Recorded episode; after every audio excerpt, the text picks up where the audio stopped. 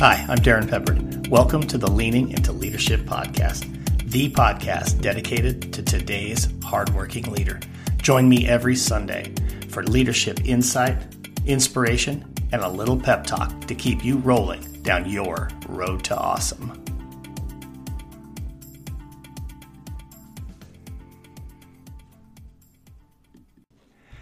Hi there, and welcome into the Leaning into Leadership podcast. I am your host, Dr. Darrin Peppard, and this week I'm really, really fired up to share with you my conversation with Dr. Jared Smith. Jared is the superintendent of schools in South Tama County School District, which is in Iowa, and Jared is actually transitioning from that role into another role as a superintendent, having been named recently the superintendent of schools in Waterloo Community School District. And he'll start that job in July of 2022. Jared's more than just a superintendent. He's definitely somebody who's super passionate about leadership, super passionate about helping others grow and continue to get better. Jared's an award winning blogger. He's the host of the Group Project podcast and Recently, he released a book that has really, really taken the world by storm titled Learning Curve Lessons Learned on Leadership, Education, and Personal Growth. I'm super excited to share that conversation with Jared with you. But before we do that, let's talk a little bit about professional development, specifically professional development for leaders.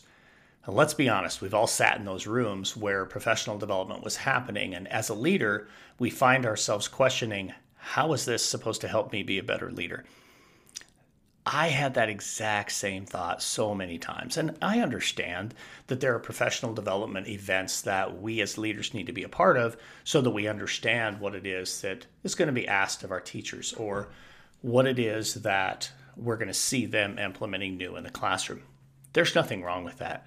But let's be honest, for leaders, there are times when professional development needs to be about leadership about helping them be the best leaders they can possibly be. During this last year, we've seen a tremendous number of leaders transitioning out of the profession or into a different role, which means we're going to have a lot of new leaders into their roles as we go into the fall. That's why I've created high performance leadership teams. This is a two day intensive workshop that takes your leadership team on a deep dive into their work with a spotlight on a common mission, leveraging each other for powerful student learning outcomes, elevating other leaders, building strong positive culture and climate, and having a laser focused vision on the future of the organization. If this is something that your team is definitely in need of, maybe you have some new members of your team, maybe you just need a restart and a recharge, folks, let's have a conversation. After all, all of us want to have our team ready to rock and roll to be the very best they can be. We want to have teams that have shared aspiration statements and clear goals and clear action steps, and ultimately a plan for how do we collectively hold each other accountable to achieve the goals we want to see. This is why I've created high performance leadership teams. This is why I want to sit down and have a conversation with you about what's happening on your team and how we can work together to build the perfect two day workshop and maybe some additional work going forward. That's high performance leadership teams. Check it out at roadtoawesome.net. If you have any questions, make sure you email me at darrinmpeppard at roadtoawesome.net. All of that information is in the show notes. But let's get to today's guest. Again, I had the opportunity to sit down with Dr. Jared Smith recently, and the conversation was amazing. I hope you enjoy. All right. Jared, thank you so much for joining me on the Leaning into Leadership podcast, man. I've been looking forward to this. Um, we've had a couple conversations before, but I mean, this is this is going to be awesome. So thanks so much for being on. Yeah, I really appreciate it, man. I've been following your work, following all the different things you're doing, and I really appreciate you reaching out. And uh, you're doing some cool things, man. So I'm just I'm just excited to be here.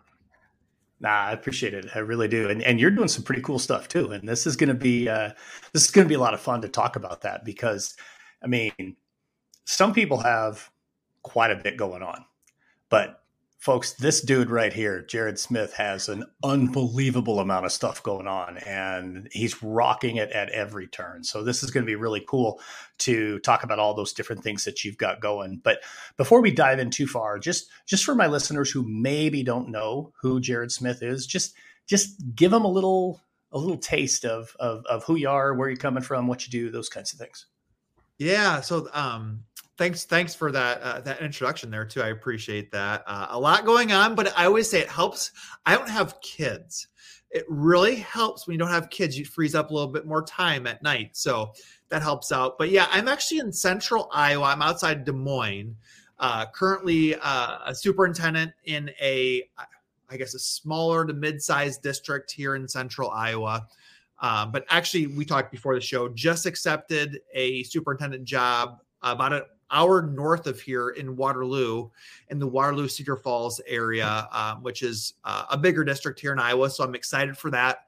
But I mean, you and I connected uh, not just through the superintendency and the educational leadership, more right. on the the speaking, the writing, the blogging, the podcasting. You know, just like you, Darrin. Um, you know, I just enjoy I, I left the classroom and I've still had that itch to teach people um, what I'm learning through yeah. writing, through speaking, through through podcasting. So yeah, I, I write. I've got a book out uh, called Learning Curve. Uh, I'm working on a second book. We might talk about those a little bit. Uh, I've got a podcast as well. I've been doing for a couple years called the Group Project Podcast. Kind of just connecting with educational leaders like you.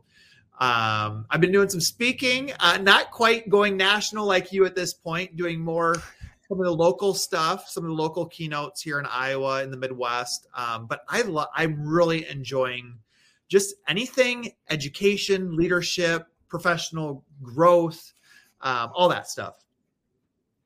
Yeah. So uh, we'll we'll get into maybe some of the questions I sent you ahead of time. Maybe we won't. I don't know. But but uh, I want to I want to jump off of something that that you just uh, talked about there. And you know, one. Um, uh, for any anybody who's out there thinking, you know, hey, I'd like to get into the speaker space. Uh, you and I talked about this, you know, before we came uh, came on and hit the record button. Um, yeah, people have to know that you're in the space to speak, or people have to know you're in the space to provide professional development or to Uh, fill in the blank what whatever it is whether it's side hustle full-time job you know people have to know you're in that space to do that work. And so you know you mentioned you know doing some of the things in in your local you know in your local area within you know within Iowa or, or within the region. I mean that's really i think kind of how how the whole thing gets started. And you know, at least with with my experience and you know i i'm i'm maybe I don't know, like a quarter turn ahead of you in this process. I mean, I'm not, I'm not 10 or 12 years into it, but one of the things that I've learned and I think is critical is uh, it's all about relationships. It's all about connections and who you know and, you know, who, who discovers or hears you speak and says, wow, that's a message that needs to come to my school, to my district, something like that. What, what are you seeing in that area? Is that something that, that's been kind of parallel in your journey with this? I agree. I always go back. I think four years ago, I had a conversation with a gentleman you might know. His name is Trevor Ragan. Oh, um, oh, yeah. He's yeah, yeah. A lot of people know Trevor. He he actually keynoted a conference I was at last week, and I was kind of the day two guy. We kind of talked about that before the show. Um, but yeah. he told me that first gig you get, whatever first speaking engagement it is, whether you know whether you're getting paid or not, just prepare your butt off and just kill it, right? And if you do such a good job, and you we've talked about this before, you do such a good job in that one presentation, and and, and then somebody hears you and they say, "Hey." We want you to come speak at this conference. And it just kind of spreads like that spider web, right? So um, I do feel like if you, you know, if and I know you, your style too. You you put a lot into each presentation, and you make sure you know who's yeah. in that audience, and you tailor it to them. It's not just a canned speech. It's always you tailor it to that audience. But the hope, at least for me, is is when I get in that room and I deliver that speech. Um, hopefully, there's somebody in there that is that key person that who you know yeah. and they're that per, that decision maker back in their district or for their organization and they say hey we want what you just said here in in this location. So i completely agree with what you're saying. That's that's what i'm seeing here in iowa as well.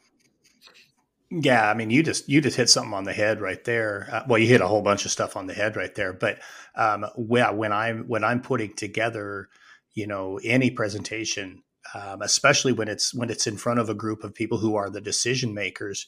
Um, I'm looking at you know who is who's my ideal client, who is that person that I'm speaking directly to. I mean, I, I, I have those individual client avatars, and when I'm putting that together, I'm speaking to that person with the belief that that person will be in the room, and others in the room similar to that person may also take that message and say, "Wow, we have to have that."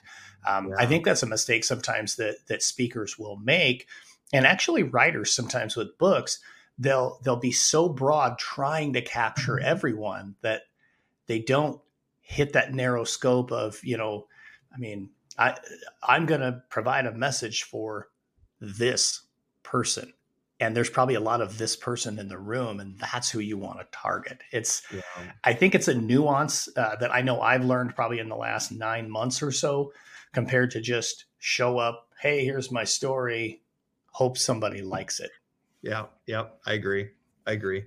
Yeah, and, and you're yeah. talking about the book too, and I know we're going to talk about that a little bit, but that's tough when you're writing that book. It's like, how do I? It, it, gets so broad at first, and like, how do I narrow it in there? Yeah. Um, I feel the same way. Yeah, it can it, it's it's something I think you said you you've learned it like in the last nine months, last year. I think the more you keep doing it, the better you get at, at, thinking through some of those things like you're talking about. Yeah, well, I mean, it's it, it's like shooting layups or repairing a car engine or uh, whatever. The more repetitions you get, the better exactly. you get. I mean, it's it's all about reps. It it really is. And we we are going to loop back to the book um, uh, definitely. And I'm going to ask you actually a little bit more about your writing process because now I'm curious. Um, I really really am. So, but before we do that, I mean, you know, I mean, the, the obvious obviously the the title of the podcast is leaning into leadership, and um, yeah. we we have opportunities to provide leadership in so many different ways, especially in a superintendent role. But I mean, let's let's be frank the last two years have been they've been a turd to be a leader yeah. in. I mean, it's really challenging, it. and yeah. you know, yeah, you know, what the heck, right? You know, it is what it is.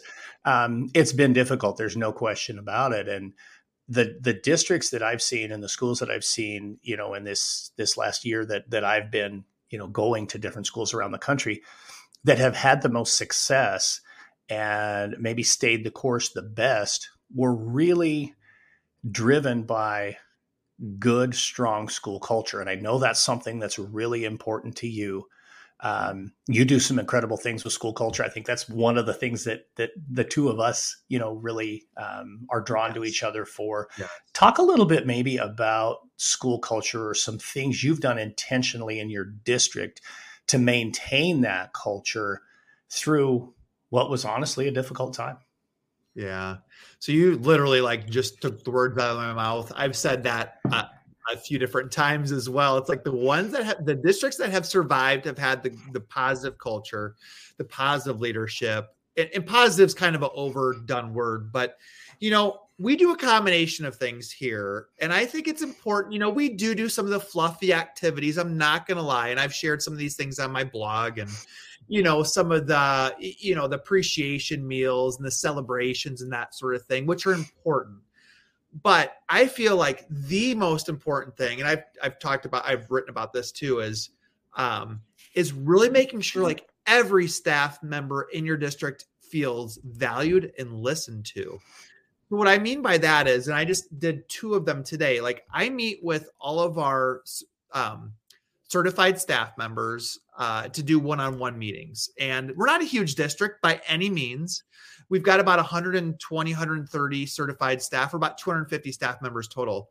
But i will sit down one-on-one with them for 20 25 minutes and just ask them like five basic questions. And I and it always starts like, hey, what's new outside of work? You know, kind of to, to mm-hmm. to make the the conversation kind of uh, a little more personal, I guess you could say. But then we dig in, like, hey, what is going well in the district? What is not going well? How can we make you feel more valued? Um, and then the fifth question is who can I who can I compliment on your behalf? All five of those questions that I ask in those one to ones with our certified staff have purpose behind them. Um, and we really, and here's the key too, is a lot of people will say, yeah, well, I had those conversations too.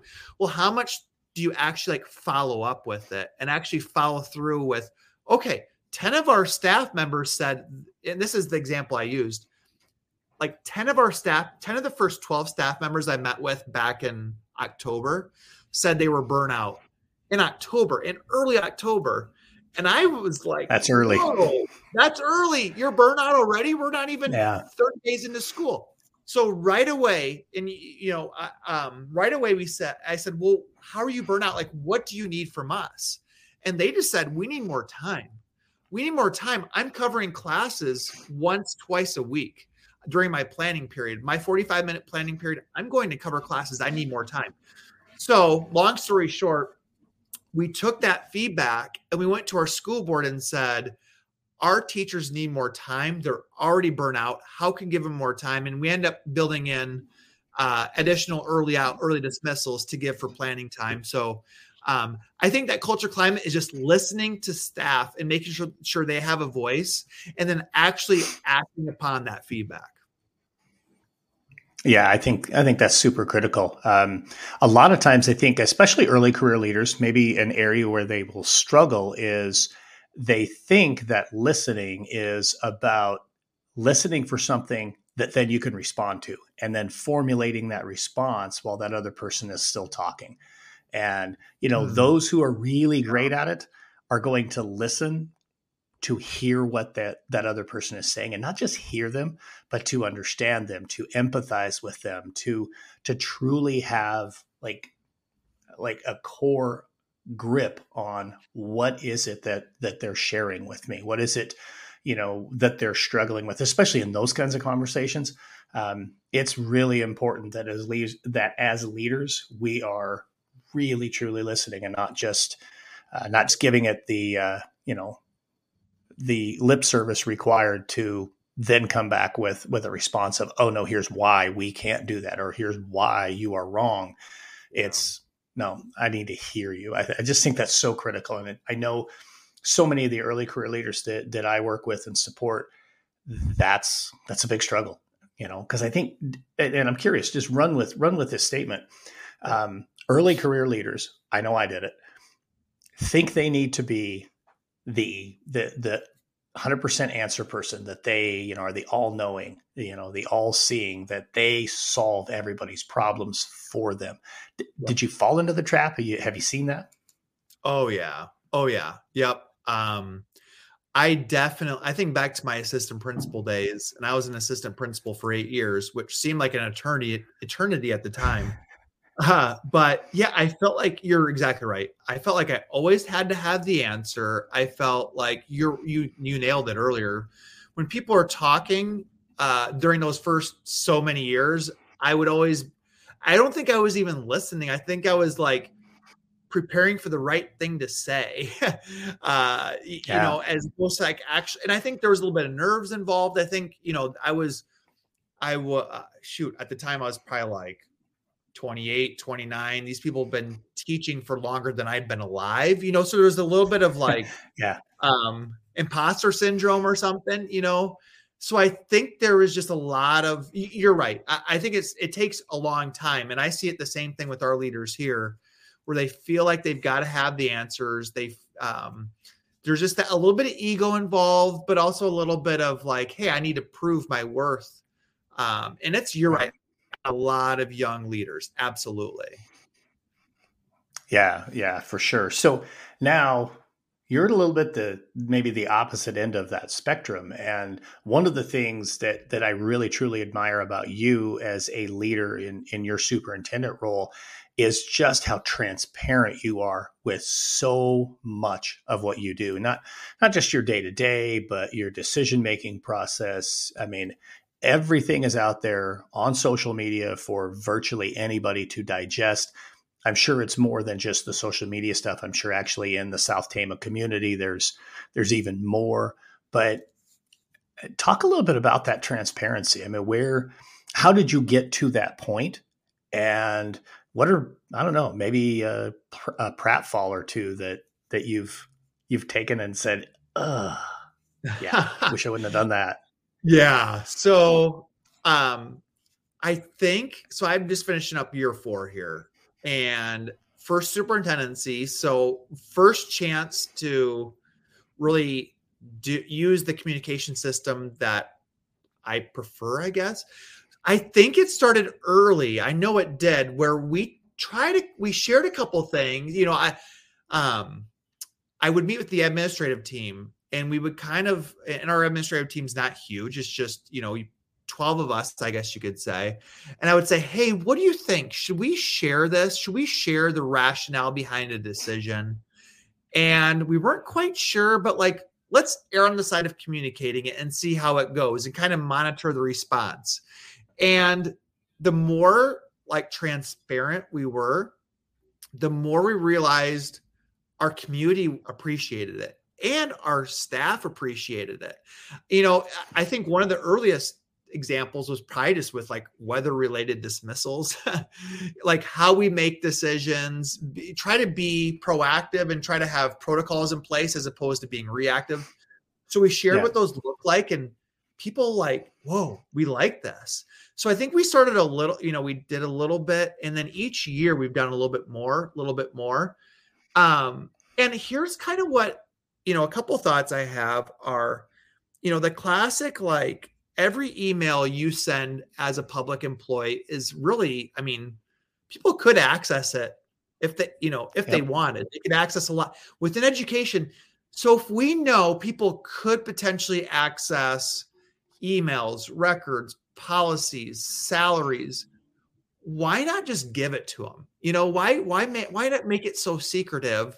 Um, and, and I feel like most of the time, you said pitfalls, and there are some for sure most of the time it's helped us. A couple times it's kind of bit me a little bit and it's you know you kind of live you kind of the 95% of the time you get it right makes up for the 5% you get wrong. Uh, sure. Uh, sometimes yeah. there is information that we've shared that you know Google Docs, right? Like we we sometimes we we accidentally share the sharing settings. It's shared with you know in school board meetings for example. I like to share the documents. We do our school board meetings virtually, and we've got a lot of people who watch. And I love to share documents in the chat so people can follow along with us. Well, sometimes there's been, you know, an effort of transparency, I share documents, but sometimes there's been like student information in there that I probably shouldn't share oh, or staff information. Yeah. You know what I'm saying? That if you dig yeah. far enough, if you click this link, this link, this link, you can get to certain things. So it's came back a little bit, but I just beg for forgiveness. And be, when you've built up that social capital long enough with your community, you can you can make a couple small mistakes and get away with it. Is I guess what I'm saying. So it's been good. People, our staff, our staff really really appreciate like knowing the inner workings of the district, and it's not just decisions made in isolation or behind some steel curtain or something. Yeah. Yeah. No, I appreciate that. I think I think it really is important. I mean, obviously, you know, as as uh, leaders navigated their way through uh, the pandemic times, it was really important to be sharing whatever the protocols were, whatever the processes were going to be for whether it was masks or, you know, um, uh, the the vaccinations or or even like yeah. quarantines or any of those kinds of things because those were definitely things people wanted to know about and the more they knew in advance the better um, definitely took a lot of pressure off of of leaders when things were really clear up front At, that was one of the one of the little pitfalls uh, for me during that time was there was at one point in time a change in uh, the the different regulations that we were following and it just happened to butt up against uh, a quarantine issue that we ran into, and so we hadn't gotten the new stuff out, but we had to follow it, and it didn't go. It didn't go so well. You know, people are like, "Wait a minute, that's not the process," and but it made me feel good because they knew what the process was. You know, even though unfortunately the process changed right as right as we ran into an event. So true. But, so true. Yeah. Yes. Yeah. Yeah. But those things happen. So, um, so let's let's shift gears slightly, but before we get to the book and and some of the Yeah. other stuff, Yeah. um, tons of leadership turnover everywhere across the country right now. Superintendent roles, principal roles, new people rising into AP roles, a lot of people transitioning out through retirement or whatever the case may be. As somebody who's getting, you know, now I say getting ready to step into your second superintendency, but it's April. You've already stepped into it. We talked about that before. It's already started. What would you tell a first year superintendent or principal as they're coming in this upcoming year? What's maybe one piece of, of some sage advice from Jared for that person, that early career leader who's stepping into that that bigger role for the first time? Yeah. We talked about it a little bit, but you know, we talked about it a little bit with like, hey, feeling it like you have to know everything. That's part of it. But a lot of people, every almost every leader I've worked with, they always want to move really fast in year one. They want to implement their ideas, new initiatives, make waves, prove that they know what they're doing. And I made that mistake absolutely as a first year principal, high school principal. Um, I, you know, I was like, hey, I thought I had a lot of good ideas. Uh, I thought I could streamline a lot of processes. They were probably good ideas, but unless your people are bought into them, unless you do a good job of explaining why you want to do something and making sure people understand how it's going to work, like you've got to slow down. You've got to just take it slow. And that's what I'm trying to tell myself as I move into the new role.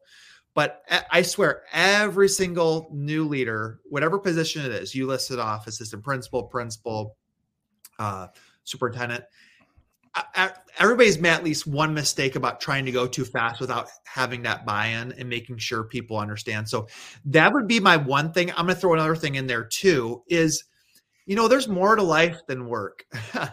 I see a lot of administrators still just like just putting in so many hours and it'll be there the next day. You don't have to stay from 6 to 6. You know, you don't have to put in 10, 12 hour days. Like don't burn yourself out um, that first year especially. So th- those would be my two my two ideas. I could have definitely used that advice as a first year high school principal.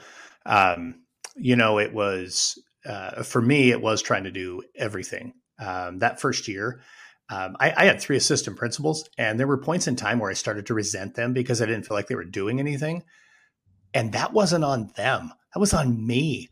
Um, yeah, you, I, I'm almost positive it was you that, that had just shared something recently about delegating. And, you know, when, um, when you're not willing to share responsibility to trust people in the jobs that they're in. So, I mean, that might be um, not that I asked the question of myself, but but I'll throw it in as as something else for for new new and early career leaders.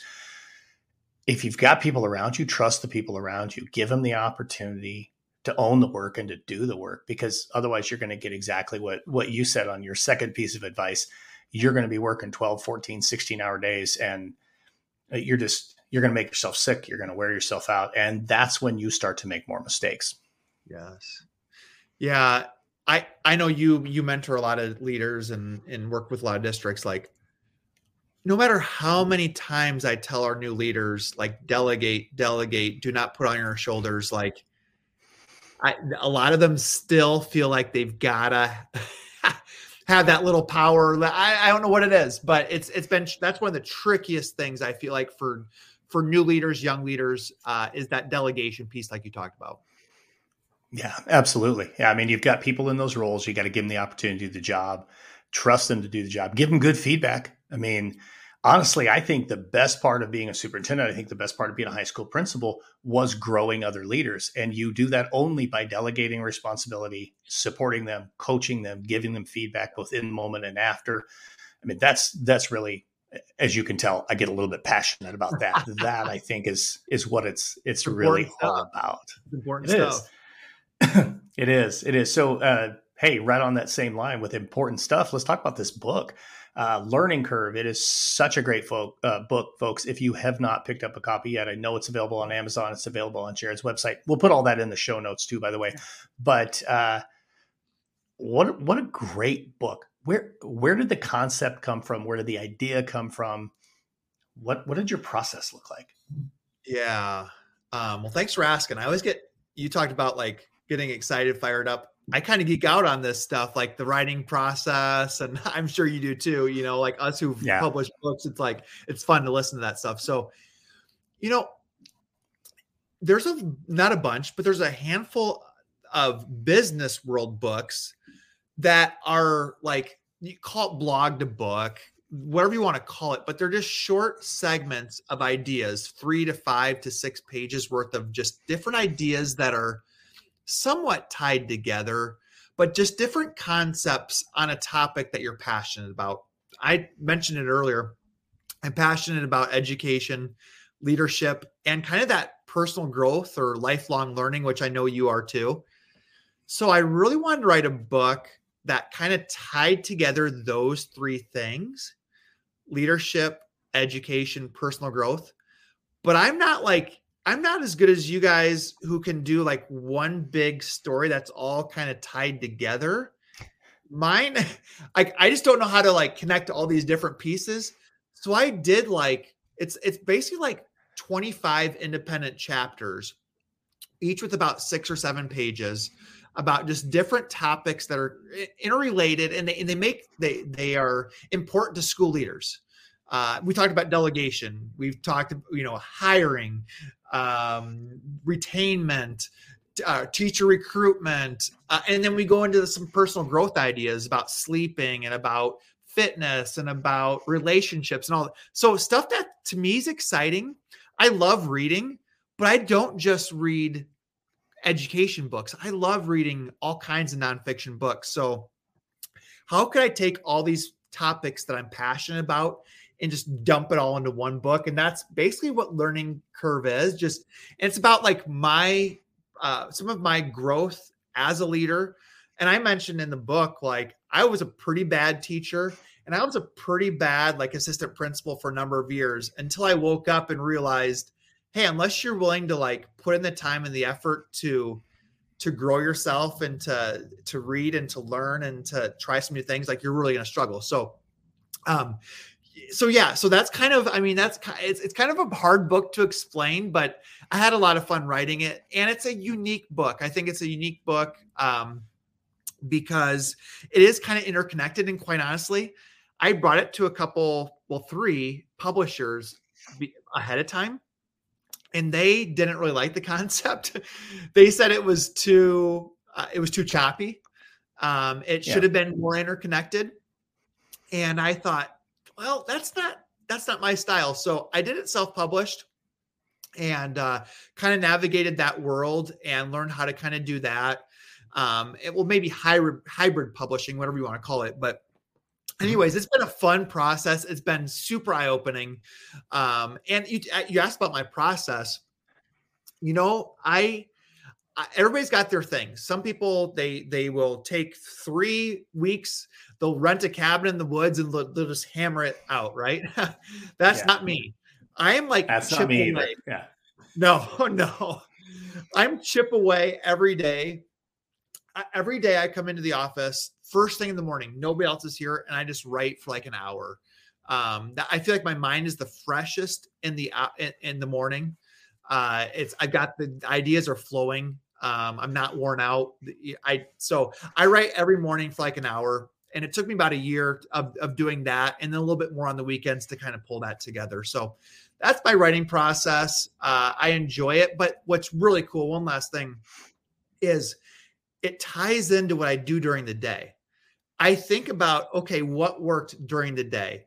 Did this conversation with this employee work? Did this evaluation strategy work? Did this, whatever it might be, this way I led this meeting? And then I'll reflect on that in my writing about this worked, this didn't. Here's some tips to think about. Here's some things to avoid.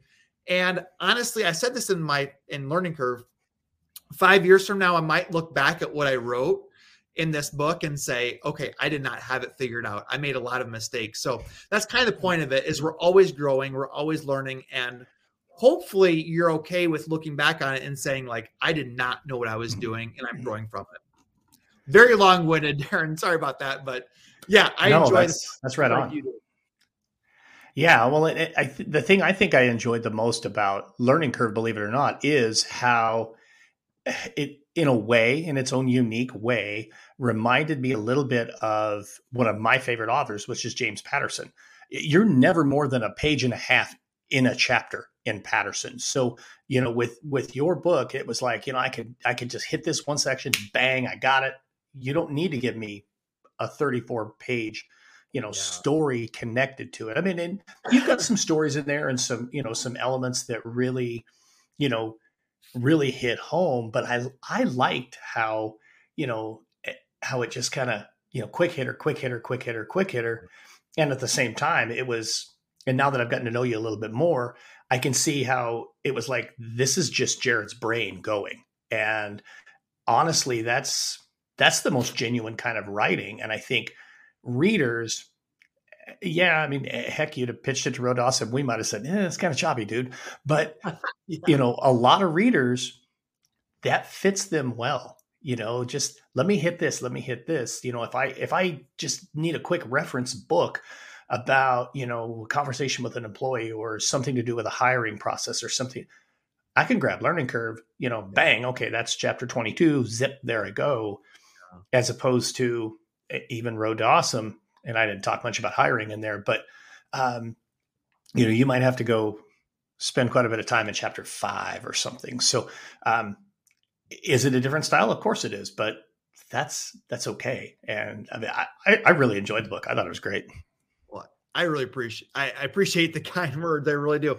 I feel like the new age. You know, I'm I'm on the t- the I'm on the very old end of being a millennial. Okay. I think millennials were born like 82 or 83, and I was born 82, and everything older or younger. So I, I do feel like the millennial readers, the Gen, whatever comes in after that, Gen Z, I don't know. I can't keep it all straight, but their attention, right, right or wrong, their attention span is not like it used to be. I mean, right. look at what 20 year olds are, you know, they're they're on TikTok and they're on Snapchat. I mean, like 10, 20 second segments. They're not sitting down to watch.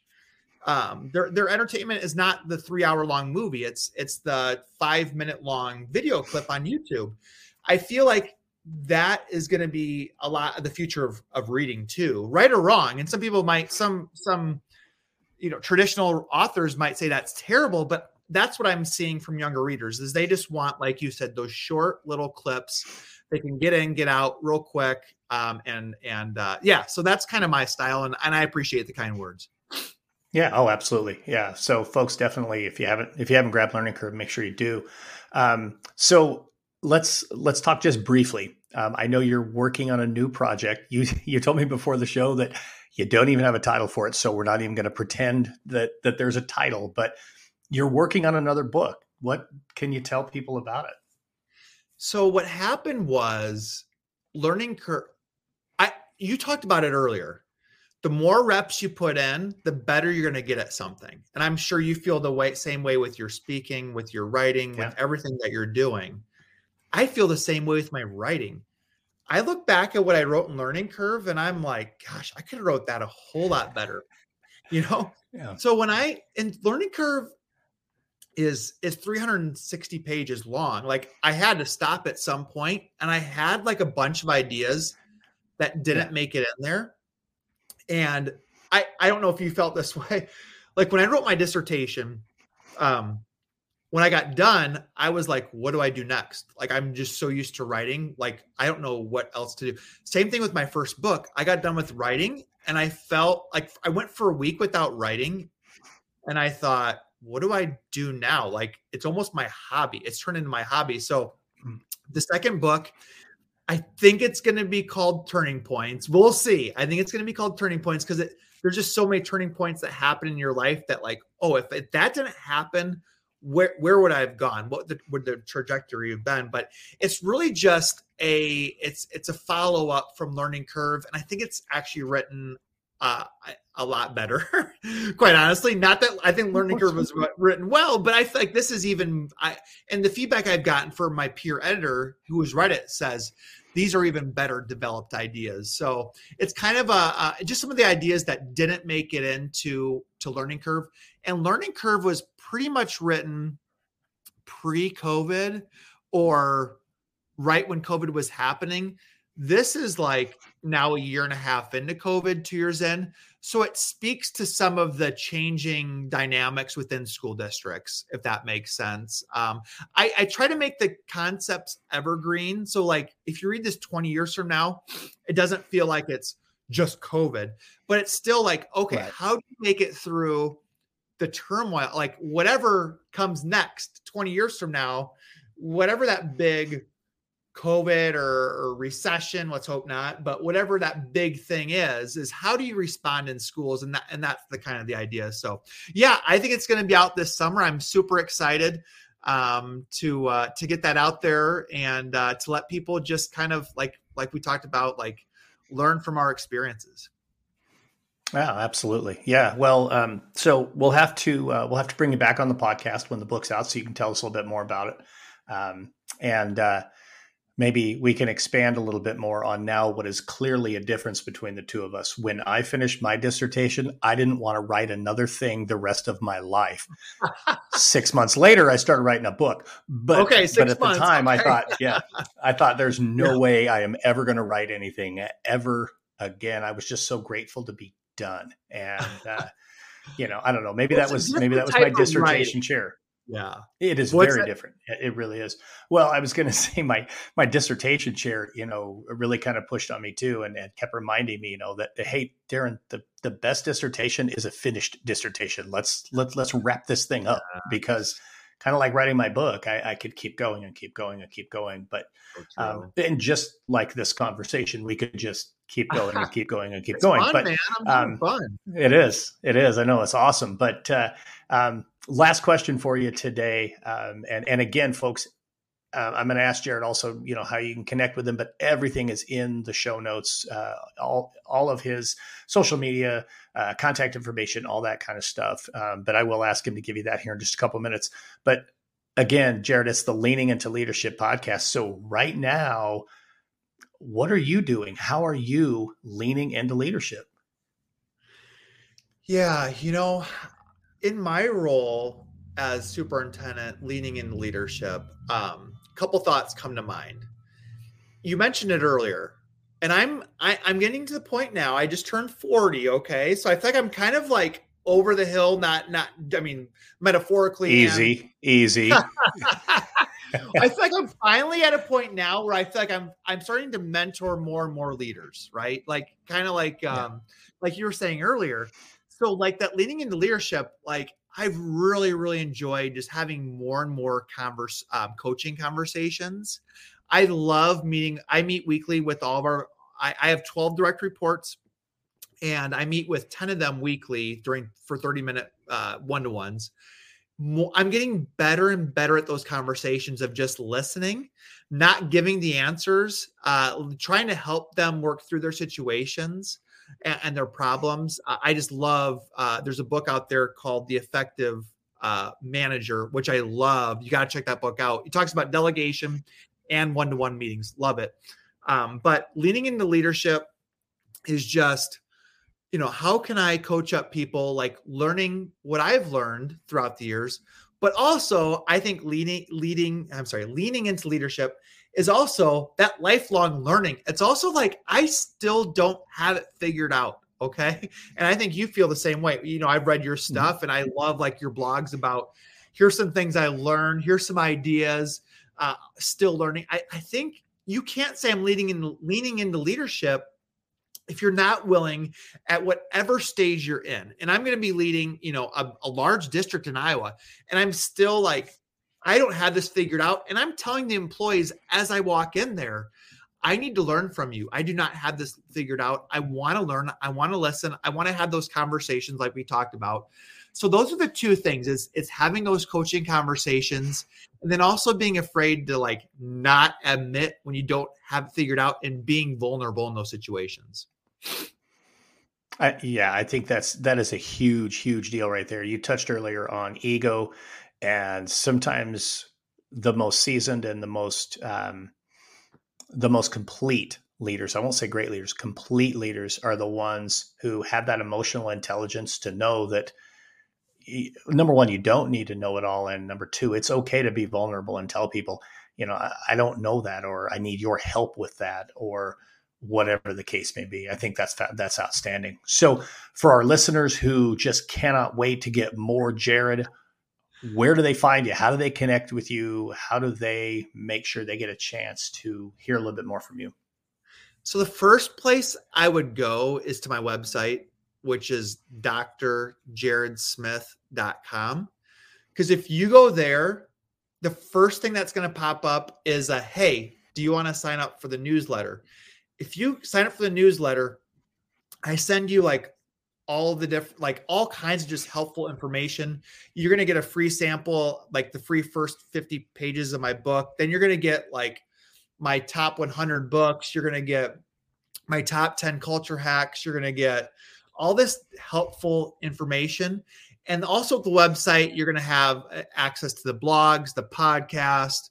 Uh, it's got links to my social media um, but that's probably the easiest place I would say just go there and go to drjaredsmith.com.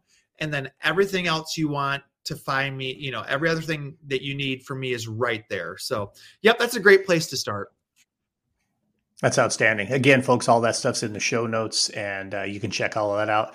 Jared, man, it was so great to catch up with you. This has been an amazing conversation. I appreciate you so much. Good luck in your new role in Waterloo uh, look forward to continuing to follow you, and we really look forward to that new book coming out. Well, thank you too, man. I've enjoyed following your progress. You're doing some awesome things. I just saw we talked before the show. You, are just you're getting some big time uh, opportunities there to speak with some big time names. So I'm just uh, enjoy following your progress as well. And I I will be in Omaha soon. I think it's going to be this summer. So we're going to meet up for that for that drink. And what is it? Uh, is it new new? What's what's the down cool downtown place? Um, Old Market. Old Market, right? Old Market, absolutely. Let's meet yep. up down there and hang out and uh, swap some stories. So, hundred percent, we will do it. Right on. Appreciate it, man. All right, thank you, man. Wow, folks. Um, I hope you enjoyed that conversation as much as I did. Um, I've gone back through it multiple, multiple times, just really listening for all of the different gold nuggets that Jared laid down throughout that conversation. And I'm just really grateful for him coming on the show. Definitely some things in there that, uh, as leaders, we need to be thinking about. I really appreciated how Jared talked about slow down. I love that he talked about that because so many of us make that mistake that we want to put our stamp on whatever it is that we're leading. And in that first year, oh, we're going to do this and we're going to do this and we're going to do this. Ultimately, that ends up biting us. It ends up backfiring. So, definitely slowing down, one of the best takeaways there. And then I love that Jared said there's more to life than work. It will still be there tomorrow. I struggled with that so much. I, there was a point in time I know I was putting in anywhere between 12 and 14 hours every day. I was there six days a week, and it was pretty exhausting. Um, so I appreciated that Jared talked about that. So hopefully that's something as leaders that you can take away those two items, and and maybe there's more there. Maybe there's some other things there as well that uh, that you felt good about. But just an incredible conversation. And again, Jared, thank you so much for coming on the Leaning into Leadership podcast. And now it's time for a pep talk let's build right off of that last point that I talked about with Jared that there is more to life than work. The weather's starting to change. It might be fighting back a little bit, but the weather is starting to change. And it's time for us to start thinking about getting out in the yard and, and getting things spruced up, maybe getting some flowers, you know, planted and, and those types of things. But that's exactly the type of self care that we need to be doing this time of year. It's an exhausting time. You see the finish line, you're making your way through state testing, all of those other things that are there. There's all those other things that you know are coming. I've got to finish my budget. I've got to finish getting everybody hired. There are all kinds of stressors that surround you. But this week, just take a couple deep breaths, let yourself not work 12 or 14 hours a day. Even if it's just one day. Maybe it's difficult for you to say, hey, I, I can't just stop for an entire week, but maybe just one day. Go home a little bit early, be at your home, be with your family, be out in the yard, play with your dog, whatever it might be. Give yourself permission to not be tied to your work. There's more life than work, folks. Get out there and enjoy it. You deserve it. Until next time, I'm Dr. Darrin Peppard. Thank you for joining me on the Leading into Leadership podcast. Thank you for listening to the Leaning into Leadership podcast, brought to you by Road to Awesome. Don't forget, click subscribe, give a review, and share this with somebody who might also enjoy leaning into leadership.